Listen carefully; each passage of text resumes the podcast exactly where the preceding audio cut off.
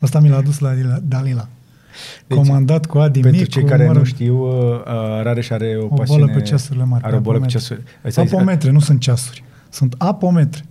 Nu fac nimic. Asta este un ceas de 2 kg? Cât are asta? Vreo 500 de grame. Adică, așa, dacă îl vedeți un pic mai... Așa. Da, păi nu, iarna nu le prea port pentru că pot să faci tendinită. Îți strici articulațiile că sunt metalice.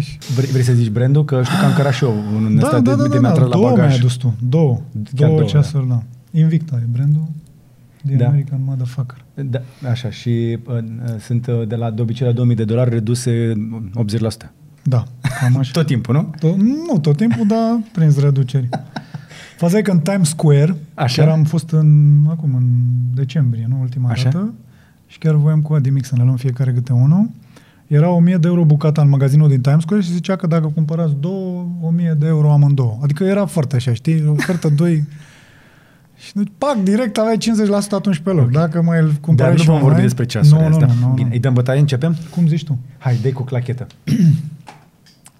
One tequila, two tequila, free tequila and...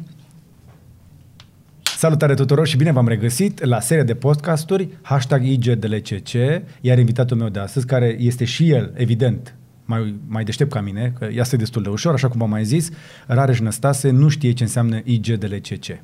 Dar sunt curios să aflu. Informații gratis despre lucruri care costă. Super! Da, este un podcast, practic, dacă l-asculți, ca să fie clar pentru cei care ascultă, pe Google Podcast, Apple Podcast, iTunes, Spotify și orice altă platformă, inclusiv pe blog, ce să vezi, e cu audio, deci acolo este podcast și pe YouTube este, îi zicem, interviu. Sau putem să zicem chiar podcast pentru că ni se fâlfâie de conveniență și noi îi spunem podcast oriunde. Sau o întâlnire ceva foarte... La interviurile noastre vorbim de obicei cu oameni de la care încercăm să învățăm, să aflăm chestii noi și e mai puțin despre mondenități și despre ce îți place să mănânci sau ce se mai întâmplă prin viața ta personală. Aș vrea să vorbesc cu tine despre unul dintre subiecte la care știu că ții și tu și care te preocupă în viața de zi cu zi și care este? Cultul pentru lucrul bine făcut, să spun așa, sau nu știu cum să spun, cultura asta care ar trebui să ne domine și pe noi pentru lucrul bine făcut.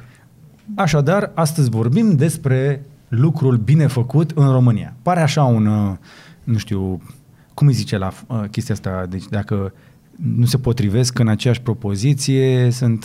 un paradox sau ce? Exact. Paradox. Un padarox? Cum ai zis? Da. Paradox. Ce cuvânt complicat. Da. Este un paradox, da. România lucrului bine făcut. Ce facem noi cu România și cu lucruri bine făcut în aceeași propoziție? Rareș. Și ce se întâmplă? Cred că dacă stai să privești așa în amănunt, cred că e vorba de calitatea vieții, da? Și de faptul că noi trebuie să înțelegem că dacă ne facem bine treaba, fiecare pe felia lui, cred că vom avea cu toții de câștigat. Adică dar de ce să muncim mai mult, mă, Rareș? Hai pe bune, deci vrei tu să ne pui pe toți la muncă. Nu știu dacă e vorba și alții să ne zică să asta. Muncim mai mult, ci să lucrăm mai eficient și mai bine. Poate cred că aici este discuția. Nu știu, dacă ți-ai asumat să faci o șaibă sau niște căști audio sau, nu știu, o revistă de lifestyle sau, nu știu, să... repari niște instalații electrice, trebuie să faci lucrul ăla foarte bine. Trebuie să-ți asumi. Dar nu o să-ți plătească nimeni mai mult dacă o faci tu mai bine. Ba, cred că da. Și cumva, cred că aici ține și de respectul dintre noi și vorbesc aici de client și cel care oferă serviciul sau bunul respectiv. Și cred că e contractul ăsta social, că ține cumva de înțelegerea pe care o avem. Nu candidez. La România locului bine făcut, contract social. Știi ce se întâmplă? Da, nu m-am stricat, dar în ultimul timp am observat că suntem cumva așa dominați de superficialitate și de, nu știu, autosuficiență. Ni se pare că facem lucrurile... Nu sunt autosuficient și cumva am tendința asta mereu să cer mai mult de la mine și să știu că trebuie să fac lucrurile bine. Poate că chestia asta mă obsedează pe mine și poate de asta am pretenția să o găsesc și la cel din fața mea, cel cu care colaborez, cu care mă întâlnesc, cu care intru într-o relație din asta, într-un contract din asta social de care spuneam mai devreme. Și de asta ziceam o secundă, că am intrat destul de abrupt în subiect și pentru... Se uită la noi oameni care nu mai deschid televizorul și să știe cine ești. Rareș Năstase, jurnalist, România Te Iubesc, Pro-TV. Avem cam aproape aceeași longevitate. Tu ai venit un an mai târziu. Un an mai târziu, da. chestia asta întotdeauna va conta, să știi. Da, contează, da, este, e în regulă. Deci 15, eu am 15, tu ai 14. Da. Așa, și Rareș este... În același... Da, aceeași televiziune, da. În aceeași televiziune, bine, pentru că așa... Probabil că amândoi avem, nu știu, no, din mult mai mulți ani de... Da, 99, 97, 98, eu 99, da. Iată, deci jurnaliști din secolul trecut. Da. Diferența între noi doi este că Rareș este în momentul ăsta doar jurnalist, eu am ales să mai fac și pe internet.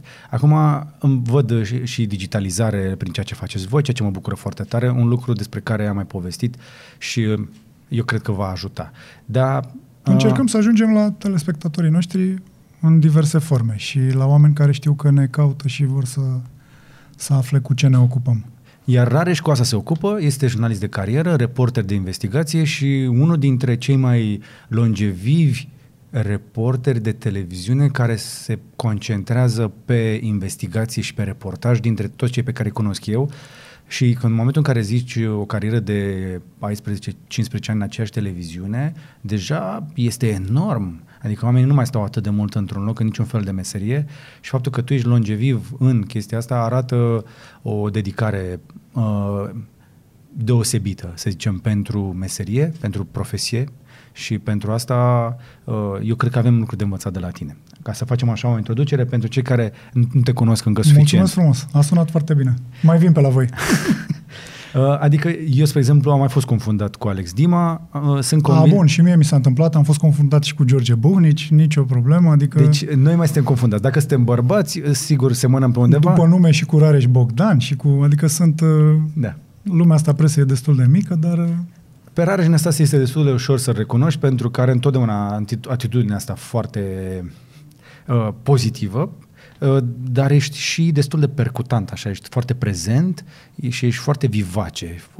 Ești un tip nu neapărat incisiv, cât foarte prezent. Asta și ce se întâmplă? Mi se pare normal să spui lucrurilor pe nume și mi se pare normal că atunci când vezi că lucrurile nu se întâmplă cum trebuie, să vii și să iei atitudine. Noi și la emisiune și în viața privată asta spunem oamenilor, încurajăm să ia atitudine și să fie prezenți acolo la moment. Adică, nu știu, dacă vorbim de viața de acasă, să știe ce să ceară de la cel care îi face un serviciu, da, de la cel care, nu știu, îl reprezintă chiar la un moment dat pe stradă, da, în oraș, în cartier.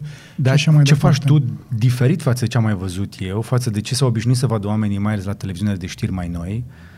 Asta cu televiziuni de știri deja este și asta un fel de paradox, că de foarte multe ori nu sunt nici televiziuni și nu sunt nici de știri, dar oamenii sunt vehemenți. La extrema cealaltă, tu și echipa România TV spuneți chestii destul de dure, de importante, de grave, dar fără să fiți vehemenți. Fără să... Și iată-l cum a făcut și... Știi? Și niște... nu știu, invective, fără... Bun, ce se întâmplă? Vocalize. Cred că este foarte important să lucrezi cu marfa clientului. Adică ai în fața ta niște oameni care au făcut sau n-au făcut niște lucruri și cred că problemele alea sunt destul de serioase încât tu să le prezinți ca atare. Acum e normal că... Da, dacă nu urli și spui hoțu, oamenii s-ar putea să nu știe că ăla e hoț, că ai voce prea calmă. Pot să tragă aceste concluzii și cred că oamenii văd că suntem suficient de insistenți și mergem și punem întrebările care trebuie și acolo unde trebuie și, repet, cred că este suficient să le arăți că lucrurile stau într-un fel sau altul și cred că este important să le arăți oamenilor că dacă o problemă nu este rezolvată, tu vei insista în zona respectivă. Avem anumite teme unde ne întoarcem periodic, vedem că lucrurile nu-și găsesc rezolvare, suntem din nou acolo, punem întrebări și căutăm acele soluții și cerem autorităților să-și facă treaba și să găsească acele soluții și să le adopte cât mai repede. Aici, de fapt, și cumva prin prisma meseriei, cred că ajungem și la subiectul de care îți spuneam mai devreme, faptul că am reușit să filmez și în țară, în foarte multe locuri, în diverse domenii, faptul că am mers și în afara țării și am luat contact cu românii de acolo, cu diaspora, mi-am făcut în ultimii, nu știu, 5-10 ani așa o părere personală și am văzut că lucrurile au evoluat foarte mult. Da, sunt în contact și am rămas în contact cu foarte mulți din cei care au plecat afară, țin legătura cu cei care sunt aici în România, cu mediul de afaceri, cu oamenii din ONG-uri, din asociații și primesc cumva anumite semnale, anumite mesaje. Și adică tu ești un observator al felului în care evoluează românii în contact cu munca, cu responsabilitatea, cu străinii, pentru că ai văzut operând și aici, ai văzut lucrând și în străinătate, ai văzut întorcându-se, plecând în diferite situații și ai văzut de la sclav până la cel mai înalt nivel. Și când zic sclav, nu este o metaforă. Așa este. Și ce se întâmplă? Cred că multe din aspectele astea le văd și românii în mod obișnuit. Adică, nu știu, dacă vorbim de criză de forță de muncă, dacă vorbim de migrația populației, dacă vorbim de oameni tot mai slab pregătiți, de exemplu, toate astea merg mână în mână și omul de rând le vede.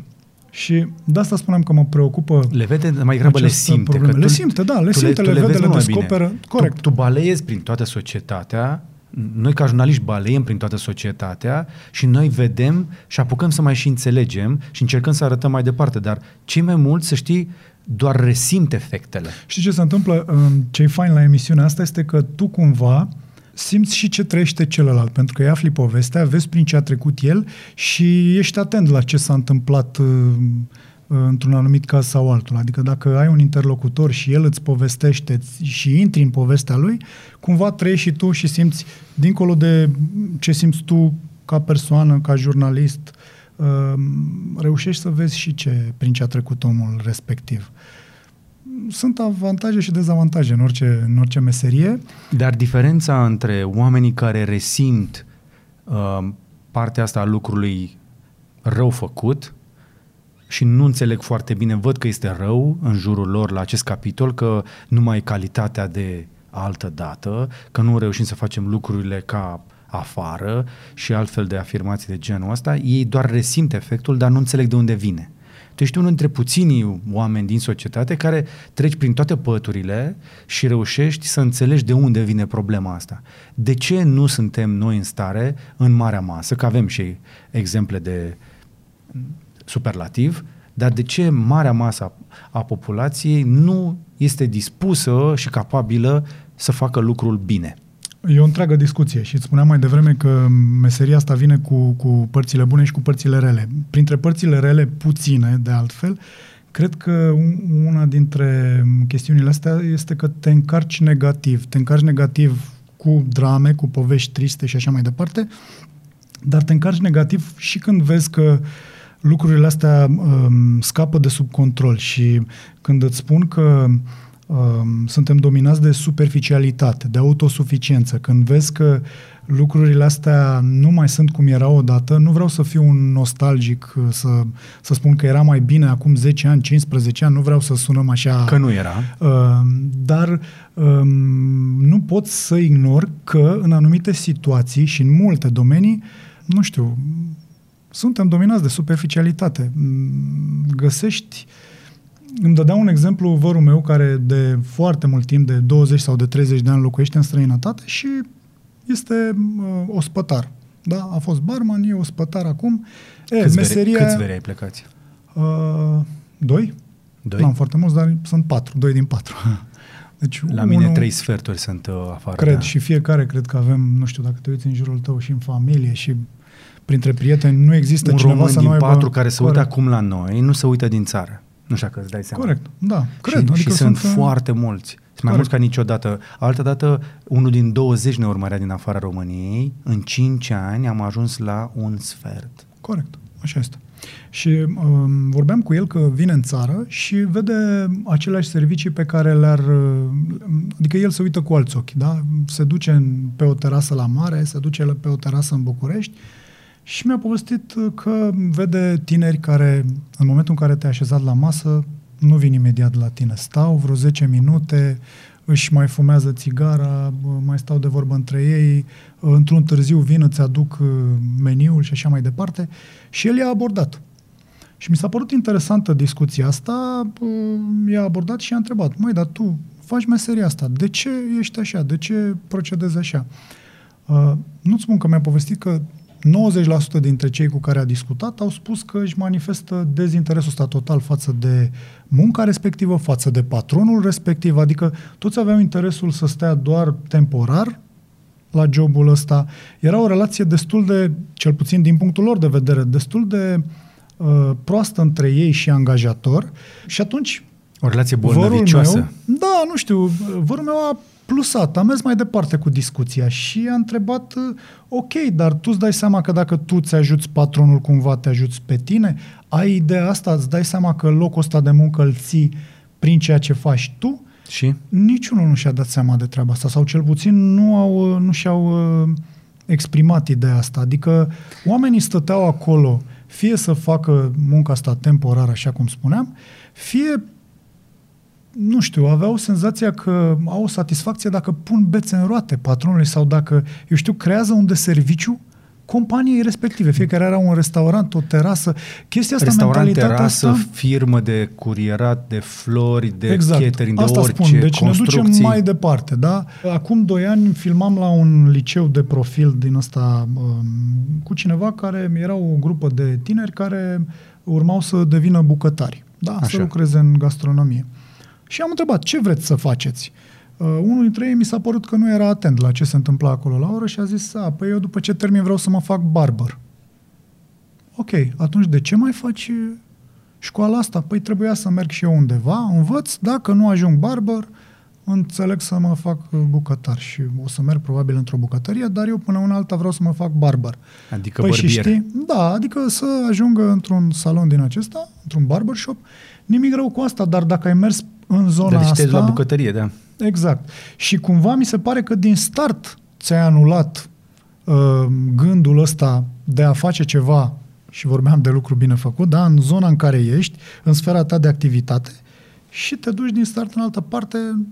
Nu știu, adică să ne înțelegem, eu am făcut facultatea de drept, eu nu am jurnalism la bază și am mers în jurnalismul ăsta, am ajuns să fac jurnalism de investigație, poate și pentru că mi-a plăcut să le îmbin pe ambele, da? Pentru dar că măcar ai o oarecare legătură. Bun, dar unde mergi, fă-ți treaba ca lumea și n-am cum să nu observ, nu vreau să părem niște babalăci din ăștia, n-am cum să nu observ superficialitatea asta de care... dau dovadă cei un pic mai tineri decât noi, da?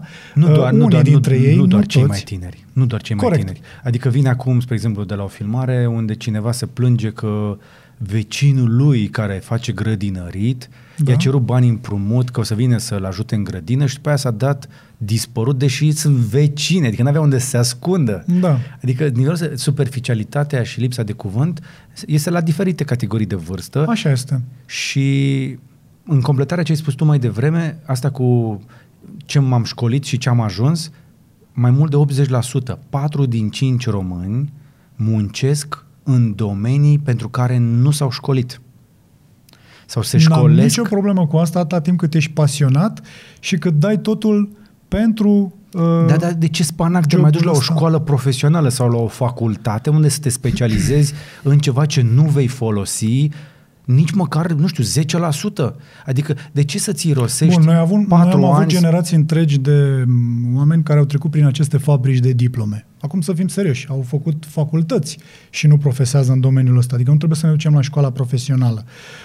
Doar că, în ultimii 10-15 ani, mi s-a părut că școala profesională a decăzut foarte mult. Acum nu știu dacă și în contextul în care tot învățământul a decăzut, dar...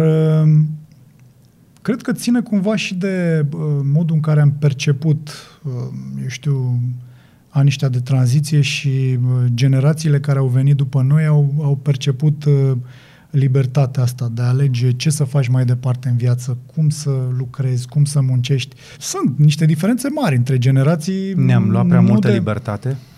Nu neapărat că ne-am luat prea multă libertate, dar mă uitam la diferențele astea, nu știu, generația noastră a fost generația copiilor care și-ar fi dorit cât mai repede să plece de acasă. Da. Da? Să avem un job, să ne plătim o chirie. Păi, la facultate, la 18 ani am părăsit cuibul. Domiciliul, da, părinților, da? Și domiciliul meu. Tu știi că sunt oameni care au acum 30 și n-au plecat încă de acasă. Asta îți spun. Am acum în jurul meu și colegi la serviciu și întâlnesc pe la filmări, în viața privată, tineri care nici nu vor să conceapă să plece de acasă. Da? E bine cu mama, cu tata, e ok. E o diferență de generație, da? Și ei se simt foarte bine, călătoresc foarte mult, în schimb, noi nu știu dacă eram atât de atenți să călătorim în perioada aceea. Aveam cu ce Rareș. Să ne facem toate bucuriile astea. La câți ani ai mers prima oară în străinătate? Păi am mers de prin liceu. Deci am avut niște excursii, da, cu școala și am... Unde? Serbia? De câteva... Nu, cred că am fost și în Italia, am fost în clasa 11-a sau 12-a, dar nu foarte des și în niciun caz an de an sau vară de vară. Dar asta spun, sunt alte priorități, acum oamenii sunt deschiși către alte orizonturi. Dar nu spre lucrul bine făcut. Noi spunem că nu, adică eu nu vreau să generalizez, doar că încep să simt asta și pe pielea mea, nu neapărat de jurnalist, ci și de cetățean, da? Calitatea serviciilor, calitatea bunurilor de care beneficiem, nu știu. Dă-mi să exemple. Ce te-a supărat cel mai recent la acest capitol? În zona de servicii? Faptul că ți se spune că vin mâine și nu vin mâine, faptul că lucrează și dacă ți-au făcut, nu știu, ceva indiferent, o intervenție la casă, orice, dacă le reproșezi ceva, dispare. Problema nu e la ei, problema e la tine, că n-ai văzut bine sau că n-ai știut ce să ceri de la început, n-ai fost destul de explicit, mai nu știu. Vezi, asta este lipsa de asumare, altă poveste. Da, și mă rog, și respectul ăsta între client și... Da, și... Totdeauna mai există alt client, stai liniștit, ei așa gândesc. Da. Și mai au încă 7-8 în așteptare, te pot flitui oricând. Dar eu sunt optimist. Prin faptul că avem cetățeni foarte mulți români plecați pe afară. Așa. Faptul că și-au luat și părinții cu ei pe afară și văd cum arată serviciile de acolo, cum sunt lucrările acolo făcute, ce se întâmplă în străinătate. Și părinții respective am observat că, spre deosebire de copii, mai vin acasă, se întorc acasă, da? Și învață și ei să pretindă. Exact. Calitatea în execuție, să pretindă niște servicii mai bune. Aici voiam să ajung. De unde ni se trage nouă această lipsă de acest antijoc, această atitudine antijoc, că de ce să mă agit, de ce să fac mai bine, de ce să-l ajut pe patron să facă bani? Vine doar din această libertate prost înțeleasă sau vine și de pe acasă? Cred că problema e destul de complexă, acum diferă de la caz la caz, dar ce știu sigur este că acești oameni cumva nu au fost instruiți în zona asta de a-și face bine sinelui printr-un efort de echipă și deci să facem împreună, să fie împreună, da? Deci dacă nouă ne merge bine, și mie îmi merge bine.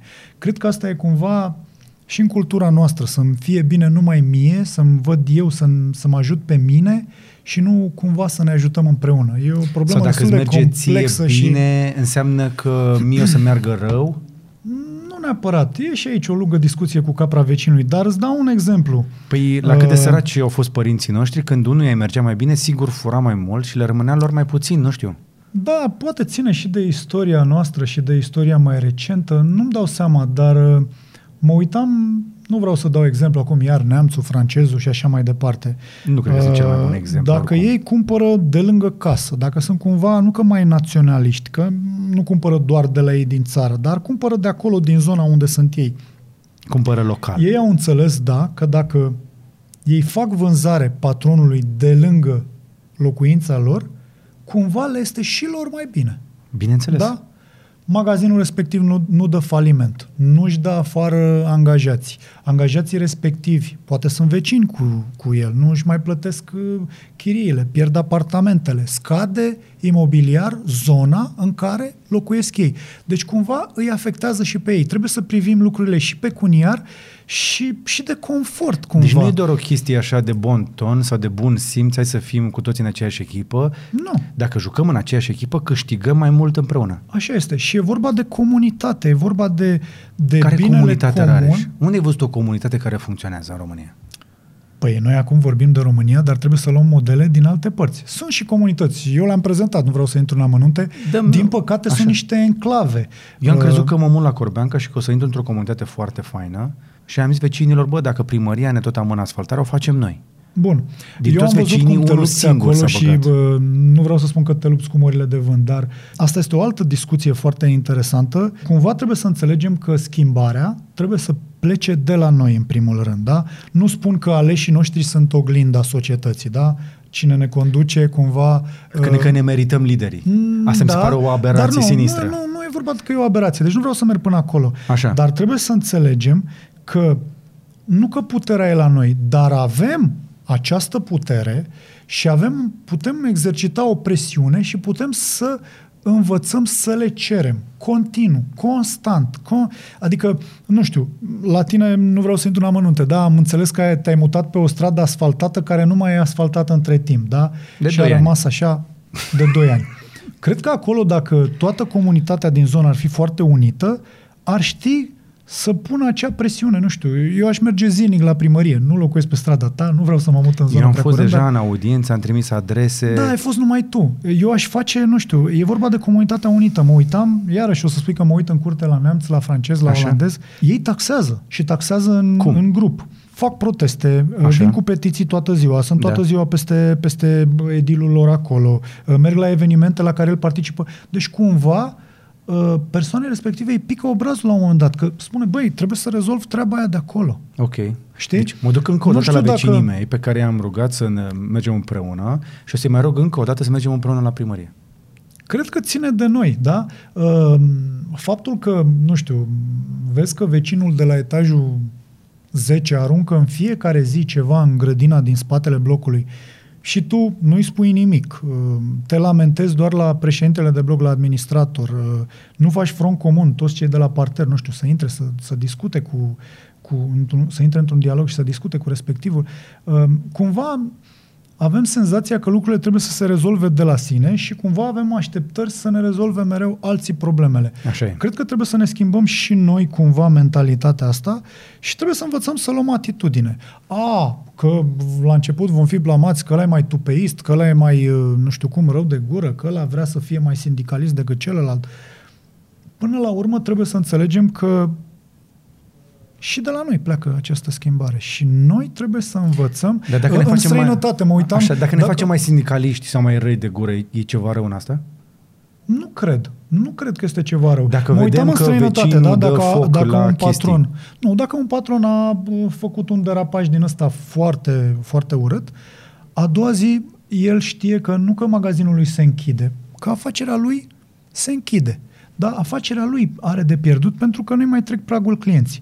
Dacă te duci la o terasă unde respectivii ospătari te tratează cu dispreț, da? Și a doua zi acolo e plin de clienți, da? N-are de ce să fie supărat nici patronul, n-are de ce să fie supărat nici ospătarul respectiv care te tratează cu dispreț. Ai pierdut tu și spui că nu mai dai pe acolo. La noi avem senzația asta că oricum nu prea avem de ales. Păi da, dar trebuie să ne schimbăm, cred, un pic mentalitatea asta. Trebuie să ne schimbăm atitudinea asta că mai mult de atât nu se poate, cum la fel îmi doresc foarte mult să se schimbe în România mentalitatea asta conform căreia aud tot timpul, dom'le, dacă e la borcanul cu miere, cum să nu bage degetul? Dacă a făcut nu știu ce... Păi da, stai puțin, era în funcție. Stai că mai e una. A furat, mă, da, a și făcut. Bun, asta este, da, într-adevăr, celebră...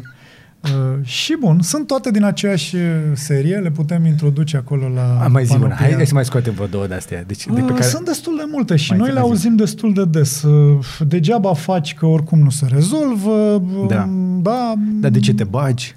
Bun, da. De ce pesimismul ăsta? De ce?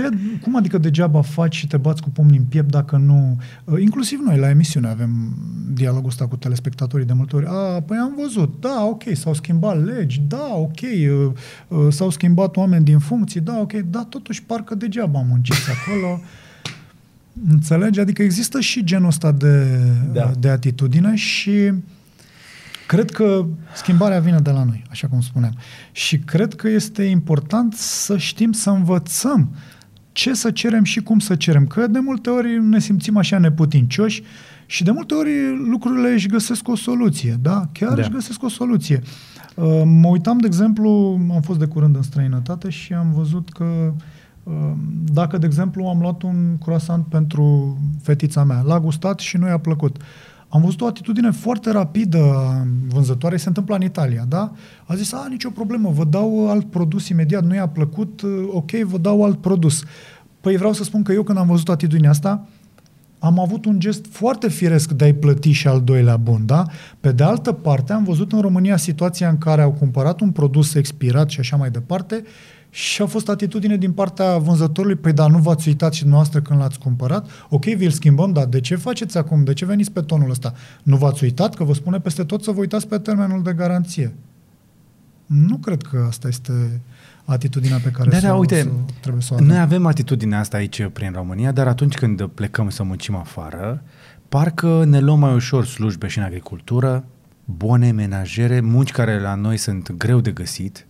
Da. Și sunt munci pe care le considerăm umilitoare probabil aici sau nu prea suntem dispuși să le facem, indiferent cât de bine ar fi plătite, pentru că chiar dacă vrei să plătești în momentul ăsta, adică dacă te faci grădinar, apropo, în Ilfov, poți câștiga 1000 de euro pe lună, nu știu dacă știi chestia asta. Da, da, am auzit, nu, sunt reale, discuțiile astea sunt...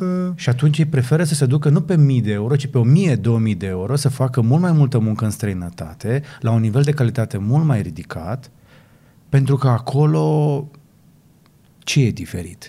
Cred că aici sunt cazuri și cazuri. Poate ține și de mândria locului, nu știu, adică am văzut foste profesoare care sunt bune în străinătate. Acum nu știu dacă ar face aceeași meserie de bună tot în comunitatea de unde au plecat.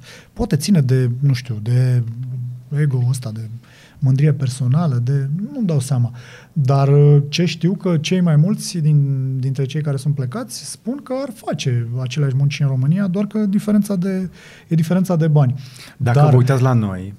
și vă pricepeți, hai să le dăm niște indicii. Deci, inginer, instalator. Deci, instalator. Dacă ești un instalator bun, dacă ești un electrician bun, dacă ești un grădinar bun... în România poți să câștigi câștigi mai bine ca în Germania sau în Marea Britanie în momentul ăsta. Așa este. Așa este. Și atunci de ce nu vin oamenii ăștia? De ce nu se coboară să lucreze și în România? Cred că s-a pierdut cumva și contactul cu realitatea din România odată și doi, cred că ține și de calitatea vieții. De ce oferă România la momentul ăsta? Pentru că am vorbit cu români de afară care spun, dom'le, aș veni pe același salariu, nici nu vorbesc pe un salariu mai bun în România, asta... aș veni pe același salariu dacă aș avea aceleași condiții în ceea ce privește educația și sănătatea. Educația pentru că respectivul are copii și a dus la școală, sănătatea și pe locul 3 infrastructura, gen, nu știu, unde mă mut să am asfalt, utilități și așa mai departe, că uite aici stau la 100 de kilometri de un oraș mare și totuși am tot ce-mi trebuie într-un sătuc, da? Într-o localitate mică. Da, dar... oamenii sunt dezamăgiți de calitatea vieții. Pentru că degeaba vin aici și sunt plătiți bine dacă nu beneficiază de aceleași servicii. Vorbeam anul trecut cu aceste badante din Italia, îngrijitoarele bătrânilor, da? Și spuneam așa, eu aici stau într-un sătuc izolat, da, am ieșit, am mers 2 minute, m-am urcat într-un autobuz vara la o căldură mare cu aer condiționat, da? M-a dus până în centrul orașului. Dacă vreau să mă duc în România, m-a dus repede la gară, la autogară, la aeroport și așa mai departe. Dacă vreau să-mi schimb nu știu ce documente, dacă vreau să-mi obțin nu știu ce acte, totul se face foarte rapid, am venit în România și n-am reușit în 2 luni să rezolv nu știu ce problemă cu casa. Deci, oamenii sunt dezamăgiți de treaba asta și degeaba tu le dai un salariu. Doar de salariu. De calitatea vieții, da, nu, e vorba Pentru că, hai să facem o mică socoteală. Tu i-ai văzut pe oamenii ăștia muncind în străinătate. Pe mine mă frapează o chestie. Dacă se duce în Germania și muncește, să zicem, pe 2000 de euro și în România ar veni pe 2000 de euro, câștigul lui real la sfârșitul lunii este dublu în România. Pentru că costul vieții în Germania, cred că e mai mult. Știi cum e? Discuția aici e destul de... cât costă să trăiești acolo și cât costă să trăiești aici. Depinde. Dacă vorbim de chirii, da, sunt mai mari, dar sunt români care spun că aici ar cheltui mai mult, deci îi costă mai mult mâncarea, coșul lunar. Coșul. Serios? Da. Chiar aveam o româncă din Germania. Deci mâncarea mai scumpă în România ca în Germania? Da. Îmi spuneau că o familie de 3 persoane cu 300 de euro, ceva de genul ăsta, strict mâncare, deci nu ieșit la restaurant și așa mai departe, 300 de euro, da? Ori spuneau că în România au cheltuit mai mult de 300 de euro. Okay. Același coș, în aceleași condiții, adică să îți cumperi tot ce trebuie, tot ce ai nevoie pentru casă. Acum nu știu, e clar că sunt produse care au prețul mai mic afară. Asta am găsit și eu când am făcut reportajul standard pentru Est. Carnea din aceleași lanțuri de magazine, raportat la salariul lor, este mai ieftină. Kilogramul de carne sau, nu știu, ce să zic, salamul feliat. M-am găsit detergent care era mai ieftin dacă îl cumpărai la sac de la ei, era la pungă de 3 kg, că era praf, nu lichid, și la noi aceeași pungă, dacă o raportai la kilogram, aceeași pungă era mai ieftină, dar era punga de 1 kg. E o întreagă discuție și atunci ei, dacă își cumpără pentru toată lumea, chiar ești mai ieftin. Da, plus că au și calitatea mai bună a mărfii la raft. Dar, acum nu știu, cu carburanții. Am ajuns și noi destul de sus. Înainte aveam prețurile mai jos la carburanți. Am ajuns aproape de ei. Adică suntem tot pe acolo cu carburantul. Da. De vreo 2-3 ani deja. Da. Într-adevăr, singurele sunt chiriile și prețul la locuințe. Pentru că dacă locuiești într-un oraș mare de afară, prețurile sunt foarte mari și atunci mergi pe credite, mergi pe niște... Dar și acolo au niște finanțări destul de bune. Și dacă locuiești în afară, prețurile sunt mai mari la locuințe decât la noi. Adică, nu știu, prețuri mai mici nu am găsit decât în Atena, să zicem, din țările astea mai... Da. În Atena, nu știu, pe fondul crizei cu care s-au confruntat acum ceva timp, am văzut că imobiliari au prețurile ceva mai mici decât la noi. Dar în rest, nu știu, să-ți iei un apartament de 3 camere la Viena sau să-ți iei o casă la Viena, nu mai zic de... Sau în Franța. Dusseldorf sau Paris și așa mai departe, e clar că sunt costuri mai mari și cheltuieli. Nu mai zic de Londra, unde au ajuns românii de stau câte 12 în casă cu 5 camere. Da, uite, vezi că la Londra sunt dispuși să stea 12 într-o casă și zicea să meargă la muncă și să facă o muncă cu un lucru bine făcut, să-și facă treaba bine. Bine, cred că acolo e vorba de un trai temporar, adică cei care stau și ajung și stau chiar câte... Cât durează 12? Acest temporar? Păi până își găsesc niște joburi mai bine plătite. De exemplu, am găsit într-o casă, erau cupluri, așa, și aveau fiecare câte o cameră, 2, acum se chinuiau cu o baie, 2 băi, îți dai seama, bucătăria la comun, living-ul ăla la comun. Și la un moment dat, când probabil, mi se pare că, de exemplu, un cuplu lucra numai unul. În momentul în care își găsește și celălalt, încep să se mută mai la periferie, dar stau singuri. Acum știi cum e, fiecare își aranjează și încearcă să-și găsească niște condiții mai bune de viață. Dar și cei care stăteau la distanță mai mare spuneau, uite, am mijloc de transport în comun, am iluminat pe stradă, am asfalt pe stradă, adică vorbim de lucruri elementare, da? Da. Deci, mie mi se pare paradoxal să poți câștiga mai bine în țara natală și să te duci pe un salariu în termen real mai mic, doar pentru că poți avea pe ansamblu acces la servicii mai bune.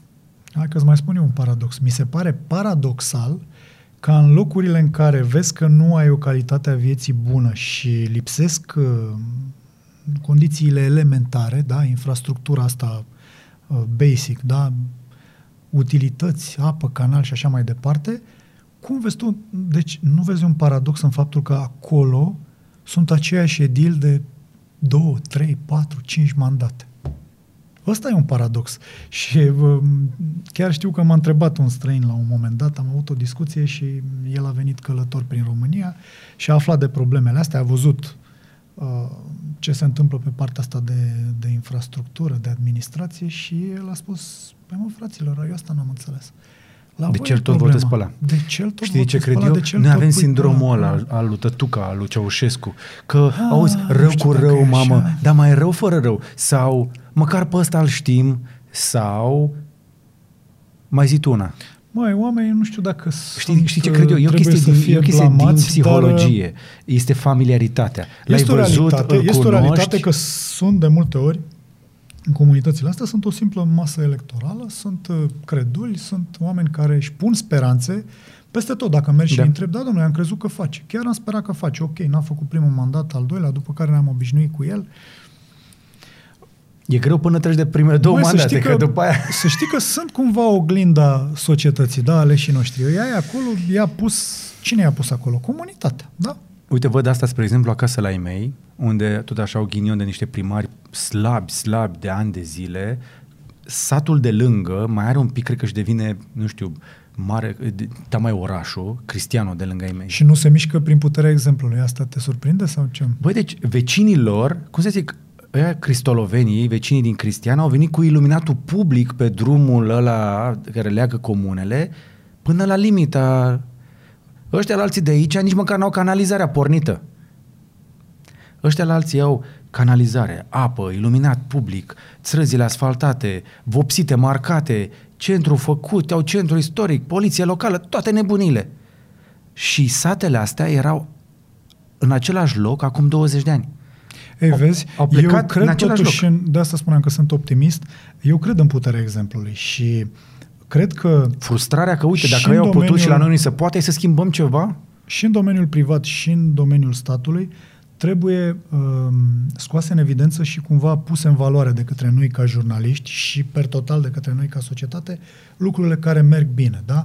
Dacă vezi că un om are o inițiativă în domeniul privat, mișcă lucrurile, face, chiar într-o zonă cu atât mai multe de apreciat cu cât acționează și face treabă într-o zonă mai greu accesibilă, în care te-ai fi gândit mai puțin. Mergem pe exemplu, să fim așa de înțeles. Păi nu știu, oameni care încearcă să, nu știu, să facă din Bucureștiul ăsta un oraș mai plăcut ochiului, da? Un oraș care să fie privit un pic altfel. Mă gândesc acum la o asociație care promovează, eu știu, ideea asta de București privit și prin trecutul lui și să încerci să vezi adevăratele valori din orașul ăsta. Aia, sigur sunt niște ONG-și scandalagii. De ce să-i promovăm pe aia? Nu sunt scandalagii, sunt chiar foarte... și promovează și prin cultură și fac nocturne de poezie și mi se pare că au așa un avânt din ăsta foarte, foarte interesant și sunt tineri și încearcă să ofere o imagine a Bucureștiului, nu neapărat a Bucureștiului și, cu mall-uri, cluburi și așa mai departe. Dar nu o putere.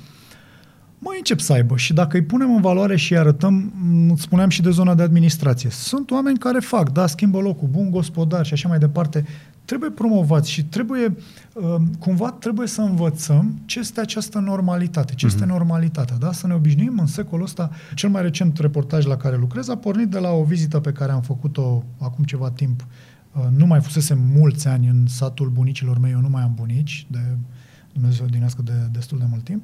Și am fost și am văzut în 2019 că nu s-a schimbat cu nimic zona respectivă, ei, nu știu, un areal de 3 km pătrați, da?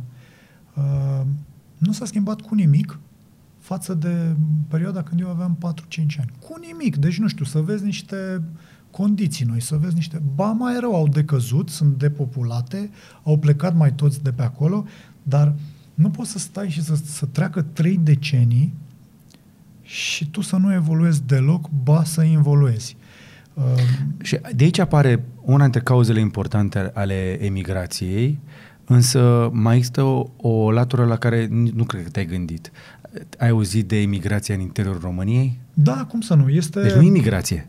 Da. Emigrație dintr-un oraș în altul. Bun, este această mișcare și e cumva normală. Vorbim și de criză de forță de muncă și eu m-am uitat și pe statisticile de la INS, ce dă Institutul Național de Statistică mai recent. Cumva e normal. Mă uitam, de exemplu, populația activă a României până în 2002 era preponderent în mediul rural. Populația activă, ocupată, da?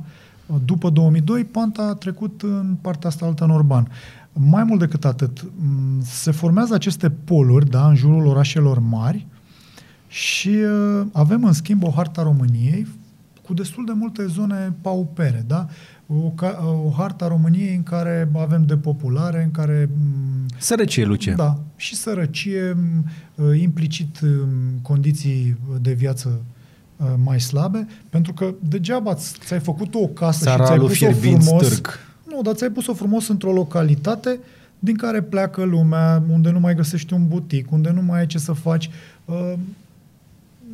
Sunt niște probleme reale și... Bine, eu vorbesc de o... Hai să-ți mai dau eu un exemplu. După interviu cu Emil Boc pe care l-am făcut, am făcut un podcast, un interviu cu Emil Boc la Cluj, într-un autobuz electric. a făcut, nu știu, multe sute de mii de vizionări. A fost timp de o lună și jumătate cel mai urmărit clip de pe canal de la mine. A bătut telefoane, mașini, toate nebuniile. Milioane, cred că se apropie de 10 milioane de minute de video urmărite.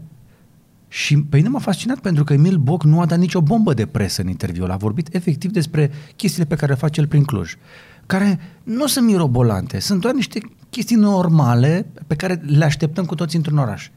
Dacă te uiți la comentarii, sunt oameni care spun, nu mai promovați Clujul, că iar cresc chirile, că vine toată lumea, vrea să vină toată lumea la Cluj. Altul mai jos spune, da, da, da, mă mut și eu la Cluj. Bine, acum știi cum e, fiecare cu propriul interes. Ce pot să spun? Oamenii cred că sunt avezi să afle că se face ceva și la noi, că avem, nu știu, enclavele astea de normalitate. Dar tu știi că Clujul chiar se aglomera foarte tare. Multă lume se mută în Cluj, emigrează din alte părți din România în națiunea Cluj. Am tot văzut în ultimul timp Clujul. E un oraș care a evoluat foarte, foarte mult. E de apreciat ce se întâmplă acolo. Mi se pare că a atras foarte multe investiții. Ce mi-aș dori ca la nivel național viziunea asta și strategia să acopere suprafețe mai mari, zone mai mari din România. Pentru că eu văd un risc în chestia asta. Clujul poate deveni victima propriului succes. Așa este. Dar, din păcate, asta spuneam în România, avem aceste poluri urbane, toată lumea fuge acolo. Mă uitam și la Sibiu. La Sibiu, luni dimineața, pe Valea Oltului, e coadă de mașini care se duce dinspre Vâlcea către Sibiu. E vorba de cei care merg să muncească și au locuri de muncă la Sibiu. Și vineri după amiaza, toți se mută înapoi către Vâlcea. Adevărul că e frumos la Vâlcea. E o migrație firească, oamenii și-au găsit de loc de muncă acolo, sunt niște zone din astea industriale, parcul industrial de acolo, foarte multe firme care probabil că plătesc și foarte bine, dar în primul rând oferă locuri de muncă, da? Și asta spuneam, oamenii caută să-și găsească condiții mai bune de trai, dar din păcate trebuie să gândești lucrurile nu neapărat doar pe segmentul respectiv, pe polul respectiv, pe orașul respectiv. Trebuie să vezi vizionar lucrurile. Mă uitam, de exemplu, că în Germania, la nivel de land, există, se numește, sper să nu greșesc, Ministerul Strategiei. Așa. Ceva de genul ăsta. Noi, nu știu, parcă am început din 89 încoace, da? Deci după Revoluție, am uitat asta cu strategiile, cu viziunea, cu... Nu făceam înainte, adică parcă am vrut să fugim de toate planurile astea de cincinal, de... Mai nu-i chiar așa, trebuie să-ți faci, să ai o strategie și o viziune. Neamțu, da? Preferă să facă naveta și să vină de la 200-300 de kilometri, da? Să locuiască undeva foarte departe de un oraș mare, pentru că în orașul mare condițiile de viață sunt mult mai scumpe, da? Să trăiești acolo e mult mai scump, dar omul are toată infrastructura la 200-300 de kilometri. Vine, se urcă pe autostradă cu mașina, a mers 200 de kilometri și a lăsat mașina într-o parcare mare, a luat de acolo bicicleta, a intrat poate cu ea și într-un metrou, într-un tren, s-a dus până la serviciu, seara face același drum acasă. Și acolo nu-i lipsește nimic și locuiește undeva departe, unde își susține comunitatea de acolo, cu impozite, cu cheltuieli pe care le face acolo și așa mai departe. Și cumva vezi că pe lângă un pol din ăsta urban mare se dezvoltă toate zonele, o regiune, da. La noi, adică e ok, arată foarte bine Clujul, se aglomerează, da, vine mult mai multă lume, mă uit față de acum 10 ani, de exemplu, oamenii Cluj, se circulă foarte... mult mai greu cu mașina. Aceeași situație am întâlnit-o și în Timișoara. Și în același timp, la 40 de minute de mers de Timișoara, găsești sate în care au crescut bălăriile. Nu mai vorbesc de zona Carașului și așa mai departe. Gândește-te cum ar fi fost să ai niște drumuri foarte bune, da? De la care Timișoara să te ducă imediat, până la... Da, să te ducă în zonele limitrofe. Foarte, foarte bine. Uite, asta este una dintre chestiile pe care le-am putea face ca să închegăm acest lucru bine făcut și aceste condiții care să țină oamenii ăștia pe aici. Acum, întrebarea este câți dintre oamenii care ar putea să ia astfel de decizii au vreun plan, vreo strategie, pentru că nu au, și cei mai mulți doar cârpesc situația, problemele zilnice, că nu le rezolvă, cârpesc o situație în fiecare zi și îi mai dăm înainte și am mai supraviețuit și astăzi și tot așa. Păi ne întoarcem la superficialitate, autosuficiență și ne întoarcem la faptul că noi ca societate trebuie să învățăm să taxăm aceste derapaje. Hai să vedem cum le taxăm. Și merg pe... Și doar aici, vot? Taxăm o dată la vot, la vot? Da. Nu știu, pe europarlamentarul nostru sau pe parlamentarul nostru. Pe cine să pui în loc, Rareș? Da, eu înțeleg că nivelul de nemulțumire este foarte mare. O problemă de a alege între 10 buni. Avem o problemă de a alege care e rău cel mai mic între aia doi care au rămas. Bun, dar nu e nevoie să taxăm numai la vot, la votare. Deci nu e suficient în primul rând. Ok, a ajuns X în funcția respectivă, hai să vedem ce face. Hai să vedem cum ne reprezintă. Hai să mergem în fiecare săptămână la el. Hai să vedem... Nouă ne place să glumim între noi cu acea discuție, tu știi ce mai face parlamentarul tău. O, da! Trebuie să știi ce mai face parlamentarul tău, trebuie să știi unde are cabinetul și trebuie să fi fost o dată de 2 ori pe acolo în ultima lună.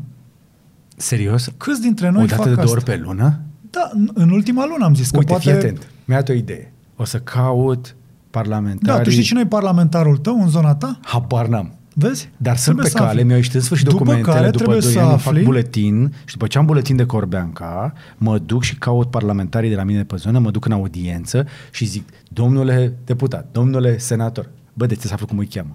Sper să nu fie Trebuie să ne intre asta în cultura noastră, după care trebuie să vezi, eu știu, ce inițiative a luat el pentru zona respectivă, pentru că el de-aia se bat, nu se bat doar să treacă pe niște liste, adică dacă s-a dus, nu știu, parlamentar de Ilfov sau de Vrancea sau de...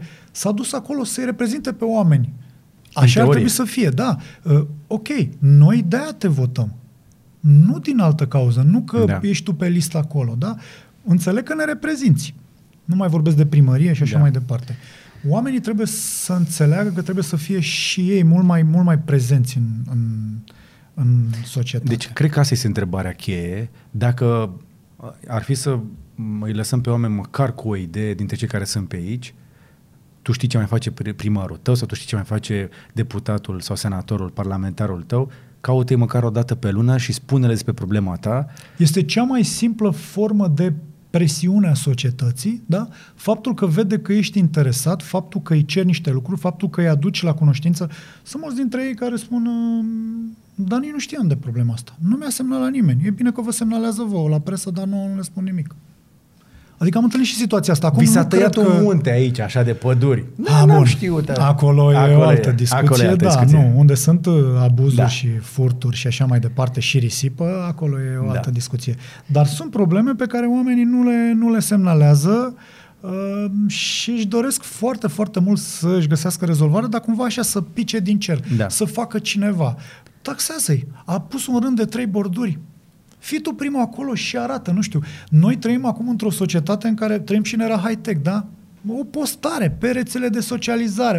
Am văzut că și astea încep să funcționeze. Deci dacă mai multă lume postează, dacă mai multă lume trage un semnal de alarmă într-un loc sau altul, lucrurile cumva tind să-și găsească rezolvare. Acum trebuie să urmărim cu atenție dacă în locul respectiv există continuitate, pentru că au tendința să spună că da, domnule, uite, am trimis pe cineva acolo, ne-am făcut că lucrăm și gata. Da.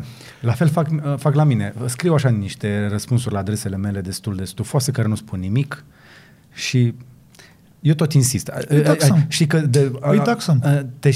Te și scot din grup și zic că ești la scandalagiu dacă ești singur. De-aia dacă am fi mai mulți, ar ajuta. Pe noi când ne sesizează cineva, nu știu, vine cineva și îmi spune de un subiect, îl întreb, ai făcut sesizare la OPC? La ANPC?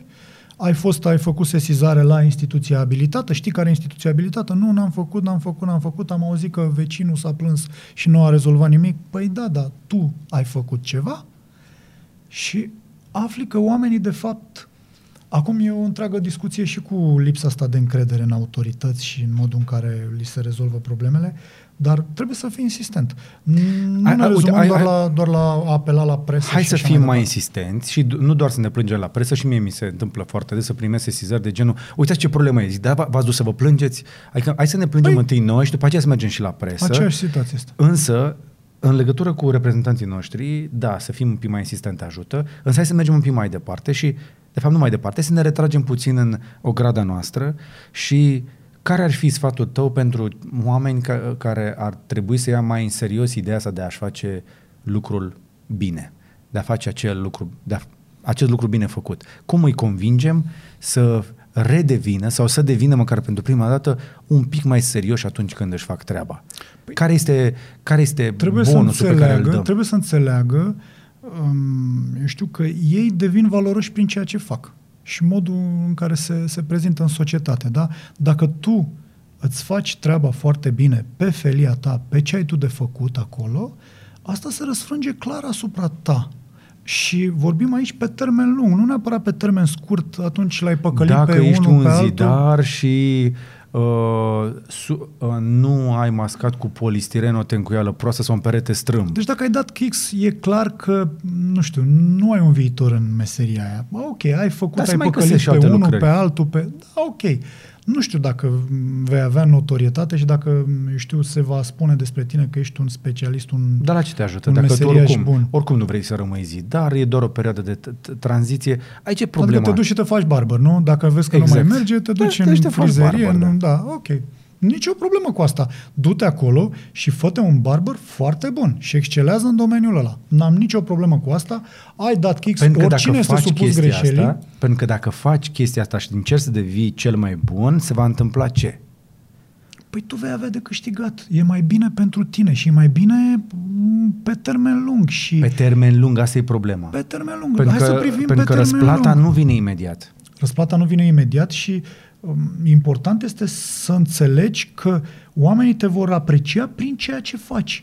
Nu este... Adică cum facem să convingem pe oameni și să treacă de la termenul scurt la termenul lung? Să învățăm să-i taxăm. Dacă te-a păcălit pe tine, m-a păcălit pe mine, l-a păcălit pe el, hai să nu mai păcălească. Nu-l mai alegem pe respectivul să ne facă acel serviciu, să ne conducă, să ne asigure că treaba de acolo e bine făcută și așa mai departe. Ne plângem și pe Facebook de el că, uite, a venit electricianul cu tare, cu numele cu tare. Ne plângem peste tot, peste tot.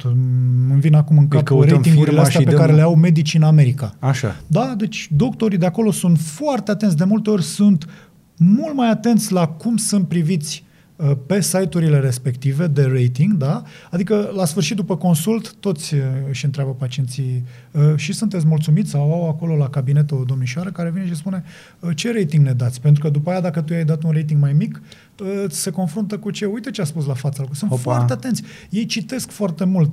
Sunt țări unde dascălii, profesorii primesc rating. Cred că și la noi a fost într-o perioadă, nu știu cât de serios ne-am ținut de treaba asta. Deci să uberizăm un pic chestia asta. Să le dăm niște stele la sfârșitul serviciului. Da, nu știu dacă îi spunem uberizare, dar... Partea asta de review-uri. Da, este. Funcționează în străinătate. Dar uite-te să vezi. Hai să vedem cum o facem la noi. Căutăm firma care ne-a făcut serviciul la prost și ne ducem pe pagina lor de Facebook sau pe contul lor de Google și le dăm un calificativ mai slab. Există posibilitatea asta și, repet, scoatem în față oamenii care fac lucruri de calitate, oamenii care fac lucruri faine. Trebuie să facem o diferență în marea asta piață de servicii, de bunuri și așa mai departe. Trebuie să-i scoatem în evidență pe cei care într-adevăr excelează și fac treaba ca lumea și văd și ceilalți că sunt lăudați. E important, dar hai să le dăm oamenilor ceva concret. Uite, mi-ai zis că dacă nu-și fac treaba, să nu să le insistăm, să le cerem măcar o dată pe lună, nu doar să-i taxăm la vot. Da? Asta în zona de autorități. De autorități. Pe servicii le dăm niște calificative, dar la partea asta de calificativ trebuie să ne învățăm că acel minut, 5 minute, 10 minute pe care ni le luăm pentru a da feedback, pentru a da calificativul după ce s-a finalizat serviciul, nu este timp pierdut. Pentru că mulți dintre noi, mă lasă, deja mi-am luat și țeapă, să mă duc să mă mai și plâng, să afle lumea că am fost prost. Te duc într-o altă zonă. Așa. Sunt în București blocuri construite ilegal, din start, n-au autorizație de construcție, deci s-au făcut, acele blocuri s-au ridicat, fără a respecta legislația în vigoare. Am văzut materialele. Apar la televizor. Apar în presă, online, TV și așa mai departe. Cum îți imaginezi că respectivele imobile sunt închiriate? Ba mai mult decât atât, am descoperit cazuri în care le cumpără, fără intabulare, fără un alt act notarial. Pentru că oamenii nu au luat referințe înainte. Nu e vorba de referință. Eu știu cazuri în care au cumpărat știind că blocul ăla este construit ilegal. Vezi, ține de cultura noastră, da.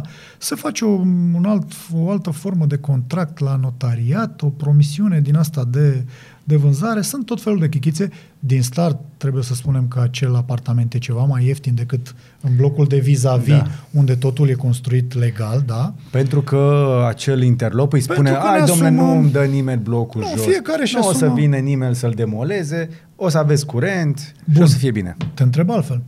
Cum ar fi dacă acei oameni ar construi respectivele blocuri ilegal și nimeni nu s-ar muta în ele? Într-o societate... E o utopie asta? Nu. Asta ar fi normalitatea. Cum ar fi un restaurant în care serviciile sunt de foarte proastă calitate și în care, după o lună în care vezi că serviciile alea sunt proaste, nu mai intră nimeni? Corect. Da? Adică sunt, trebuie să penalizăm și noi. Noi taxăm. Noi societatea, da? Noi comunitatea. La noi e puterea, de fapt. Tu îți dai seama... că ceea ce spui tu este normalitate în alte țări care nu au trecut prin comunism încă de acum 200 de ani? Și noi abia acum reînvățăm, dacă am știut vreodată chestiile astea? Trebuie să le învățăm, adică nu inventăm roata, dar trebuie să ne adaptăm. Mie mi se pare că, cu atât mai mult în era tehnologiei în care avem acces la informație și vedem cum se derulează lucrurile în alte părți, nu mai suntem ca, acum 3 secole când venea diligența și veneau cu informațiile foarte greu, cu porumbelul și așa mai departe. Tu vezi clar soluții, vezi ce se întâmplă pe afară, vezi ce se întâmplă în alte comunități. N-ai cum să nu înveți să ceri și tu normalitatea asta. Și noi, pe telespectatorii noștri, asta încercăm să-i convingem. Pe mine mă doare, îți spun sincer, în momentul în care avem pe internet comentarii de genul, ai dat exemplu pe japonezi, care ăia sunt undeva sus acolo, sau ai dat exemplu neamțului, cu exemple de astea, și pe cine să-i dăm? Pe, ne-am comparat și cu bulgarii, ne comparăm și cu polonezii și cu ucrainienii, dar te uiți și tu la modele și te uiți și spui, vreau acolo pentru că noi suntem în hora aia, acolo suntem, da, cu ei, suntem stat membru al Uniunii Europene, cum să nu ne dorim? Și vedem modele. Învățăm să taxăm. Mă uitam, de exemplu, șantiere oprite în străinătate, o să sune așa, fanii și șantiere oprite în străinătate că era gâscă, o specie din asta protejată prin lege, care avea cuib acolo, făcuse ouă și trebuia să aștepte să iasă puii și abia după aia urma să continue șantierul.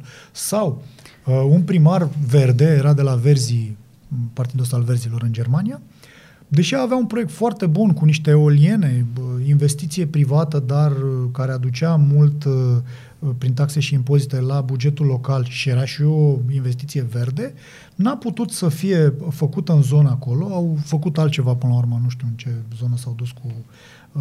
au preferat alte proiecte eco, alte proiecte verzi, pentru că cei din comunitate au venit și au spus că ce păsări foarte rare erau acolo și montând acele eoliene le-ar fi deranjat. Da, adică era răspunsul, și mă uitam, au făcut protest la primărie pentru păsările alea. Dar tu știi că între timp a ieșit un studiu care spune că de fapt eolienele nu dăunează păsărilor? Tot ce e posibil. Că e un mit. Chestia asta. Posibil. Adică sunt foarte puține păsări care se lovesc în eoliene. A ținut cont de părerea lor, nu i-a convins, că a fost o discuție, a fost o dezbatere publică și nu i-a convins. Noi avem dezbateri publice la care nu participă nimeni. Da. Avem dezbateri publice, se postează pe internet, sunt afișate. Corect, și dacă te duci, oricum te primești în sala de consiliu, că știi cum e la primărie. Da, sunt consemnate. Am avut atâtea dezbateri publice, după aia și autoritățile vin și spun, uitați, am făcut dezbatere publică. Dacă avea o problemă, venea cetățeanul. Venea și spunea, nu faceți acolo. Ok. Aici e discuția. Trebuie să ne informăm, trebuie să știm ce să cerem și trebuie să acționăm. Acum, ăsta e prezentul. Da. Acum, dacă lași lucrurile, ai tergiversa problema, ea de fapt nu mai devine problemă. Pentru că să zică oricine că e acceptată de societate. Deja nu e acceptată. Domnilor, nu acceptăm chiar așa ușor. Uite, spre exemplu, eu sunt un pic de activist, m-am băgat în asociația civică din Corbanca și facem întâlniri la care discutăm despre transport public, încercăm să aducem educatoare. Foarte interesant. Vrem să facem un parc, că nu avem parc. Foarte interesant. Să mă ții la curent cu proiectul ăsta. Îmi place și eu promovez întotdeauna. Doar că asfaltul nu mi-a ieșit încă. Probabil că vei avea succes și cu asfaltul. Deci, oricum, e o situație rară acolo la tine, n-am mai întâlnit. De obicei se mută oamenii și așteaptă după aia infrastructura. Să te muți într-o zonă cu infrastructură și să-ți o iați de sub nas, e cu totul un caz special și poate dacă, va avea un sezon nou. Pregătește-te că voi anunța ceva tare interesant. Încurăt. Spuneam că noi promovăm întotdeauna oamenii ăștia care iau o atitudine. Da? Făceam reportaje pe râuri, erau oameni care pur și simplu, de multe ori stăteai și te întrebai, dom'le, ce interes îl mână pe respectivul? Nu mai spun că cei din rândul autorităților care erau atacate de persoanele astea spuneau, păi au interese pecuniare, sigur, primesc bani, îi plătește cineva, e vreun interes acolo. Așa. Știi, și te întrebi, dom'le, ce face omul ăla și de ce face petiții? De ce vede că e distrus rău? De admirat oamenii ăștia. Îți spun sincer, au tot respectul meu. În Otopeni, de exemplu, am găsit un cetățean, merge la întâlnirile de acolo, merge la ședințele de consiliu, e mereu prezent și vrea să afle, să se informeze pe ce se duc banii lui, da? Că pentru că sunt și banii lui, da? Banii comunității acolo, e interesat. Trebuie să facem cumva să... Alții spun că are prea mult timp liber. Nu. Exact. Este un om care lucrează, trebuie să facem diferența între job și... Avem câțiva oameni și noi la Corbanca care au joburi în timpul zilei destul de serioase, își duc și copiii la școală și după aia se preocupă și de interesul comunității. Dar trebuie să facem cumva, să facem cool, să te intereseze ce se întâmplă în comunitatea ta. Cum facem să fie cool chestia asta? Încă nu știu. Nu știu dacă trebuie să fie cool, dar trebuie să ne intre așa în obicei. Păi ca să ne intre în obicei trebuie să ne intereseze și trebuie să vrem. Și ca să vrem trebuie să, nu știu, să ne ofere satisfacție. Și până vedem rezultatele va dura, pentru că de cele mai multe ori să insiști să-și ceri drepturile este frustrant, că de foarte puține ori se întâmplă așa cum îți dorești. Adică cei care au încercat știu chestia asta, dar să nu renunți. Știi, e ca la orice. Nu este grav să nu reușești. Și grav să nu abandonăm ideea asta de împreună, pentru că e clar că ești mai descurajat în momentul în care te vezi singur. Dar deja dacă ai un grup, tu vorbeai de un grup mai nou de inițiativă civică, în momentul în care sunt mai mulți, nu știu dacă chiar funcționează spiritul ăsta de turmă și vezi că lucrurile nu știu, se pot pune în mișcare dacă suntem mai mulți. Dacă suntem mai mulți care facem treaba. Și ce mi s-a părut foarte tare? Doar că am zis de vreo 2-3 ori pe Facebook despre probleme de genul ăsta, au venit unii oameni să spună, dar de ce nu candidezi tu? E atât de ușor să te ridici dacă vrei ca un reprezentant al obștei, că oamenii mei, ești în ăsta care ești implicat așa, mai activist? Bun. Fii capitanul nostru. Acum vorbim de puterea de seducție a formatorilor de opinie, da? Pentru că nu-i vorba numai de asta. Acești formatori de opinie, în toate comunitățile. Îl mai ții minte pe Ervin Albu de la Codlea, care tot timpul s-a luptat cu jandarmii? Da. Acum e viceprimar la Codlea. Până la urmă, aproape e ieșit. Mai era un pic și ajunge primar, cred că. Deci până la urmă, dacă ești bătăios, oamenii te vor împinge sus. Acum, eu nu-mi doresc niciun fel de funcție, să fie clar, nu candidez la nimic, dar mi se pare fascinant cât de repede îl vedem pe unul că se agită un pic, rezolvă tu, ia tu castanele de acolo, că o faci bine. Ok, hai să schimbăm asta și să facem, hai să rezolvăm împreună. Cum? Ai semnalat și tu, cu atât mai bine, pentru că ai o voce, te faci auzit, ești vizionat de mai mulți oameni, cu siguranță autoritățile, știi, dacă văd că tu ai luat atitudine... Știi ce mi-a zis o vecină?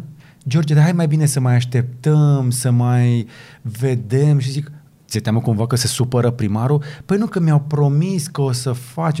Mi-a promis și mie cu 2 ani. Nu s-a întâmplat nimic. Hai să nu mai așteptăm. Nu, înseamnă că interesul nu este atât de mare în cazul unui vecin sau altul, dar... În noată noroaie. Dacă... Trebuie să ne învățăm să pretindem normalitatea. Dacă suntem la 2 pași de București, trebuie să învățăm să cerem asfalt, canalizare, apă. Asta adică... e cum îi convingem pe oamenii care stau pasivi și acceptă lucrul ăsta. Cum facem să fii interesat de ce se întâmplă în comunitate. Boom-ul imobiliar. Gândește-te cum oamenii au cumpărat terenuri agricole și pe ideea că sunt mai ieftine și că acolo urmează să vină. Nu pot să vii acum la mine... și să-mi spui, domne, uite, noi am cumpărat aici și am mizat pe faptul că în următorii 10 ani se va face asfaltare. Dacă tu n-ai trecut pe la primărie, să întrebi dacă există un plan pentru zona respectivă, dacă respectivul plan vizează niște amenajări. Da. Acum, nu poți doar să pretinzi primarului să facă pentru că tu ai cumpărat teren agricol și vrei să ridici acolo un bloc. Asta la cartierele alea, dar tu știi că eu m-am dus în sat, m-am dus în vatra satului, adică... Da, eu nu vorbesc de cazul tău, vorbesc de oameni care vin, se mută, trăiesc în noroaie, da? Da, dar vorbesc de oamenii care sunt îndreptățiți să ceară ceva. Situația este clar incorectă. Să facă front comun și să fie prezenți acolo. Cum îți convingi vecinii să iasă împreună cu tine, nu la luptă, pur și simplu să facă, un demers, nu știu, să facă o adresă semnată împreună sau o petiție. Cum faci să-ți convingi vecinii să nu mai fie pasivi și să nu fie temători că o să se supere cineva la instituție? Păi, trebuie să-i convingi că le va fi și lor mult mai bine. Eu n-am găsit încă soluția. Dacă o găsești tu să mă anunți. Uite, eu mă confrunt direct cu chestia asta. Din 5 vecini care am stat de vorbă, 1 m-a susținut. Probabil că de aceea persistă și situația asta în cazul tău. Nu știu probabil ce se întâmplă acolo. Dar nu este despre asfaltul meu, este în general despre lucrul bine făcut și de aceea să știi că am luat situația în mâinile mele și m-am dus la limita legii. Și trebuie să nu rămâi singur și trebuie să fim împreună și e despre a acționa împreună și despre a face lucrurile bine și despre a înțelege că un lucru bine făcut ne va aduce un câștig tuturor. Așa să fie, Rareș. Mulțumesc că ai venit. Mult succes cu sezonul din toamnă. Mulțumesc și eu. Îmi zici așa pe scurt cam la ce lucrez acum, că știu că voi trageți deja de problemele românilor. Vom analiza, eu personal mă ocup și de depopulare, o numesc așa o catastrofă demografică a României, pentru că dacă stai să privești și ce mai spun rapoartele Organizației Națiunilor Unite, vom avea probleme serioase. Cam câți mai suntem, mai știi? Păi în acte suntem vreo 19 milioane, numai că suntem așa, cu buletinul și cu domiciliu acolo. Eu cred că suntem mult mai puțin. Din păcate, vorbim numai de estimări. Dacă mă întreb pe mine, cred că suntem undeva la 15 milioane în momentul ăsta. Avem orașe unde în acte suntem 70-80 de mii, dar realmente acolo poate sunt 45 de mii de persoane, de locuitori. Băi, ei sunt plecați, mulți sunt plecați temporar, dar îți vin doar de sărbători. Care temporar, mă, că dacă și-au băgat copiii la școală acolo, rămân definitiv. Dar sunt și munci, nu știu, în agricultură, îți dau un exemplu.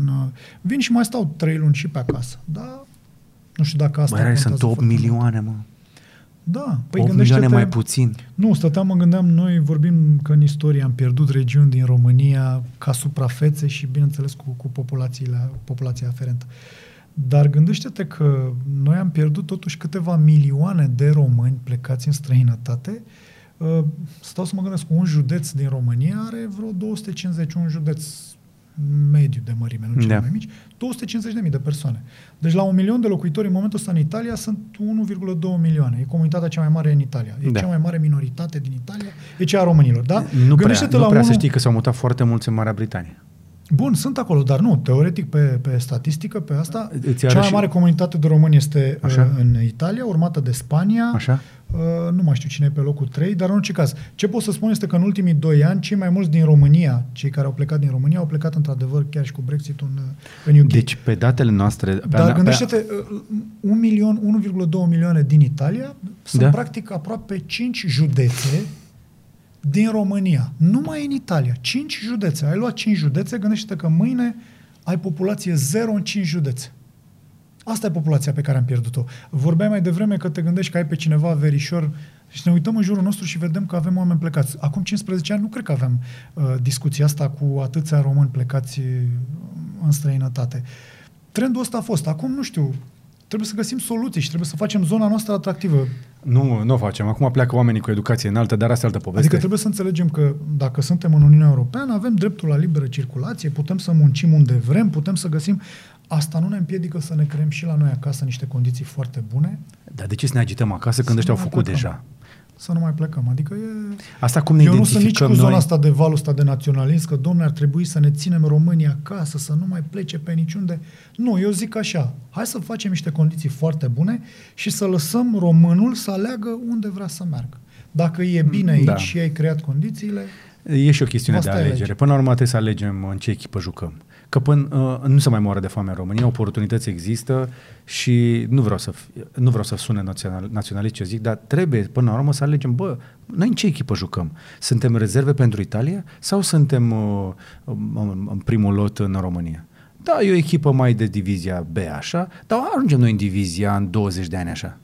Eu cred că migrația asta populației e cumva... Nu știu dacă o văd așa foarte fluidă. Se mișcă acolo unde ele mai bine. Eu cred că mai mult de jumate nu se mai întorc. Noi suntem într-o mișcare. Da, și eu sunt de acord, mai ales cei care au copii acolo. Eu nu cred că se vor mai întoarce. Deci despre asta vorbim la toamnă? Da, despre asta și despre niște situații vom analiza niște județe pe care noi le-am văzut ca pole ai sărăciei, da? Sunt zone unde diversi indicatori din ăștia îi arată, nu știu, salarii mici, nivelul șomajului și așa mai departe. Vorbim de niște pole ai sărăciei și am vrut să vedem cum se prezintă județele respective și am făcut așa o radiografie a județului, fiecare dintre noi. Și sunt niște lucruri interesante. Lasă-mă să ghicesc, toate au măcar un baron. Cu siguranță. Cu siguranță. Cel puțin unul. Da. Rareș Năstase, mulțumesc pentru prezență. Ne-am lungit foarte tare, dar sper că v-a plăcut. Sper și eu mulțumesc pentru discuție.